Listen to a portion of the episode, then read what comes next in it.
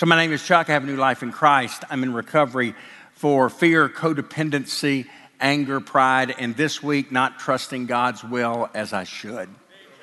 Good to see you guys tonight. So we're going to continue in our series on the attributes of God. And as we do so, attributes are those kind of permanent and essential parts of God's character that show up on a basis where we can begin to understand at least some things about him. And tonight we're going to talk about the attribute of God's glory. So you can say for sure that God is glorious. Your Bible declares that he is, but I don't think we in words can always describe what that looks like. There are times you find in Scripture where it is kind of struggling to really describe in human terms, with human language, this infinite God and the glory that he actually possesses. There are times in Scripture where it is really kind of stretched beyond its bounds a little bit. Isaiah does it through the inspiration of the Holy Spirit in Isaiah forty twelve when he says, "Who has measured the waters in the hollow of his hand, marked off the heavens? Who has held the dust of earth in a basket or weighed the mountains on the scales and the hills in the balance?" I want you to think about this. When you get home tonight, go to your sink, turn the water on, and cup your hands like this and try to hold as much water as you can in your hands. And what you find is that water is going to flow out. But here's the thing. The God of the universe holds all the liquid in all of the universe in the hollow of his hand. So when the Bible speaks of God's glory, what is he talking about? The doctrine of God's glory encompasses the greatness, the beauty, and the perfection of all that God is. That's what we mean when we talk about God's glory, but that's also hard for us to really understand. But there's this great story in the book of Exodus that at least gives us some handles and some ways to understand it in some tangible ways.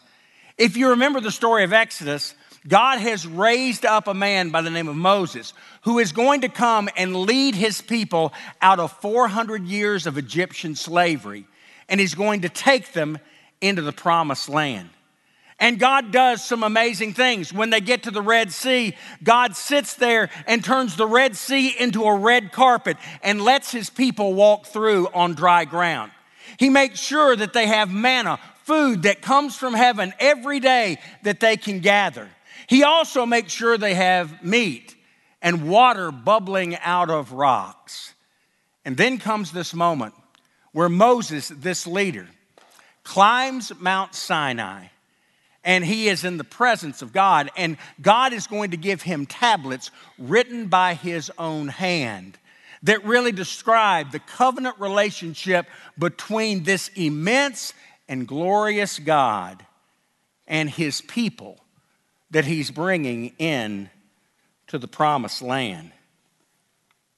And as that moment is going on, God tells Moses, you need to go back because this people, these ones that I have done all these things for, they have turned their back on me. And Moses goes down that mountain, and as he comes close, he hears the sound of dancing, and he sees that people dancing around an idol, a golden calf that had been made by the plun- through the plunder of all the gold that had come out of Egypt that they had taken, that God had told them to take. And it is Moses' own brother Aaron who has fashioned this calf, and they are worshiping it, forgetting the glory of this good, good Father.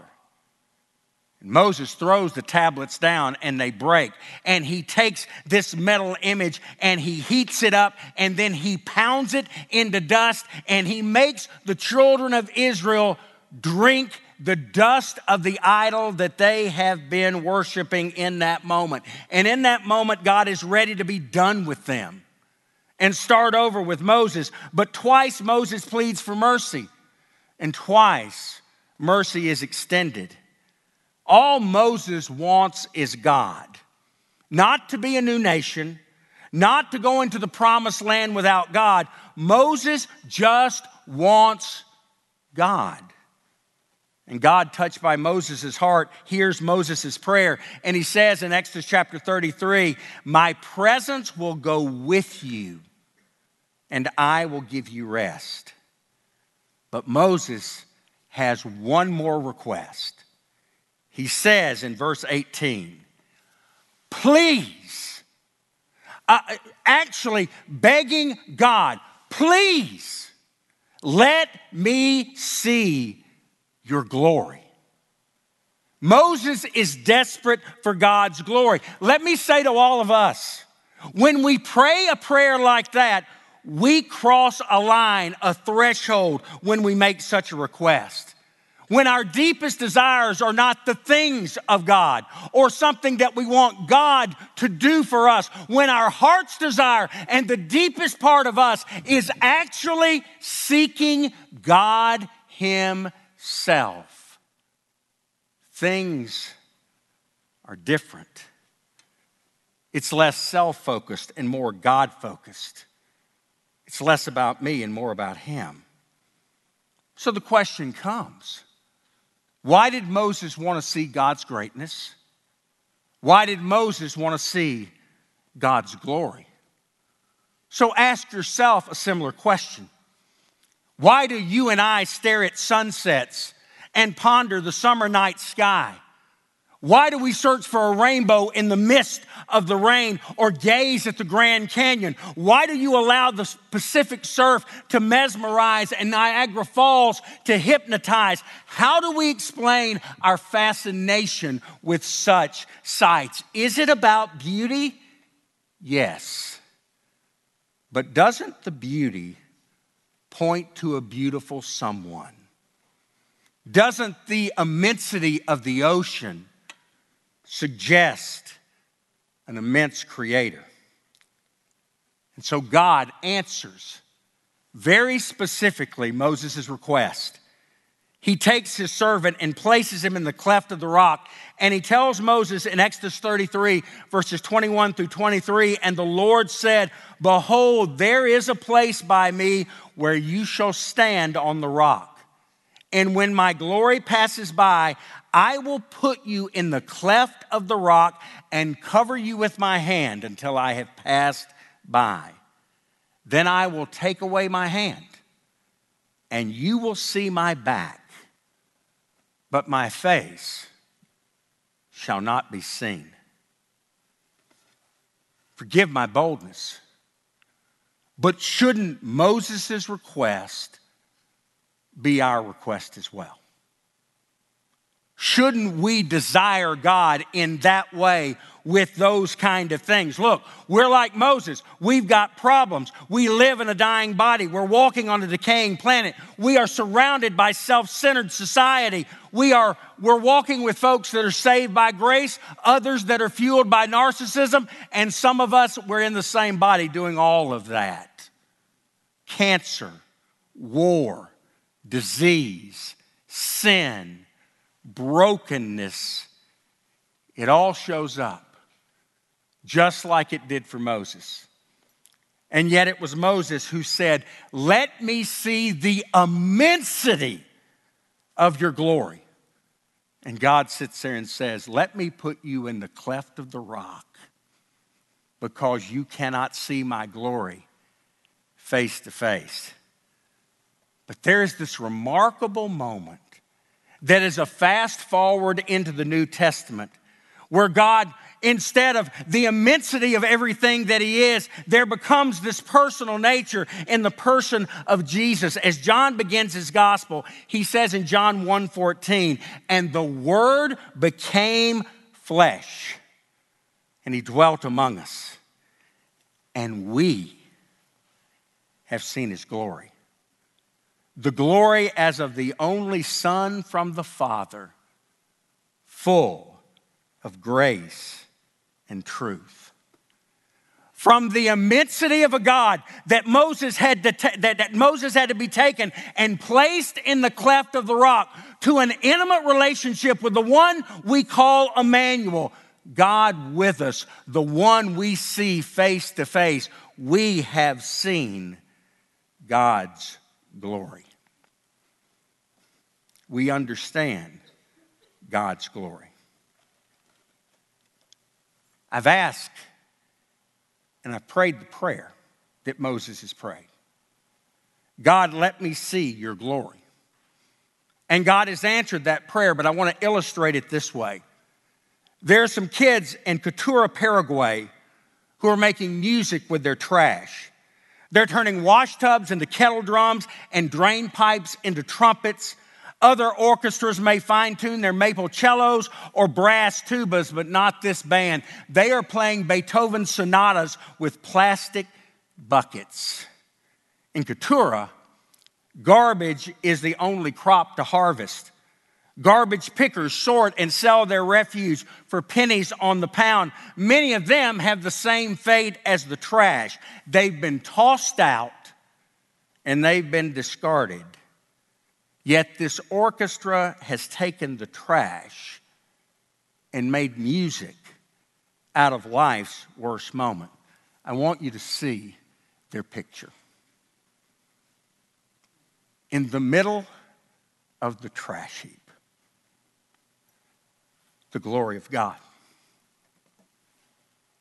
There have been times in my life that because of life circumstances and the consequences of sin, where I have felt like I have been in that trash heap. And I didn't know if music could ever be made again. And in the worst moments of life, I have prayed Moses' prayer. God, let me see your glory. And in those hard moments, he reminded me that I am not alone. Every Monday night, I walk through these doors. I see a Regen staff team who's pouring their lives out for the sake of the gospel. I see leaders and coaches who night after night, day after day, week after week, month after month, and some of them year after year, invest in men and women who've raised their hand and said, I want the freedom that can only be found in Christ. But here is the beauty. I see you, Regen participants, who basically have raised your hand in this moment and risked everything and have found this God-given, God-ordained courage to say, man, I don't need the healing that Regen brings. I need the healing that Jesus brings. And I know that he is faithful and true to the promises he makes. And so on this Monday evening, the Monday before Thanksgiving, the thing I'm reminded of, the thing I am the most thankful for is you. You who are the reminder, the definition of the unexplainable, unfathomable personification of the glory of God. See, I think we're discovering what the people of Keturah have discovered, that our mess is becoming music. And God will have a heaven full of rescued brokenness in his symphony. Not that he is going to make us better. Not that he's put us on some self-improvement plan. No, he takes hearts of stone and turns them into hearts of flesh. He makes us new. And as we play the music that's been the trash of our life, in our weakness, his strength is magnified. I don't know what tune this orchestra may play, but here's what I believe. Everybody in this room will know Amazing Grace by heart.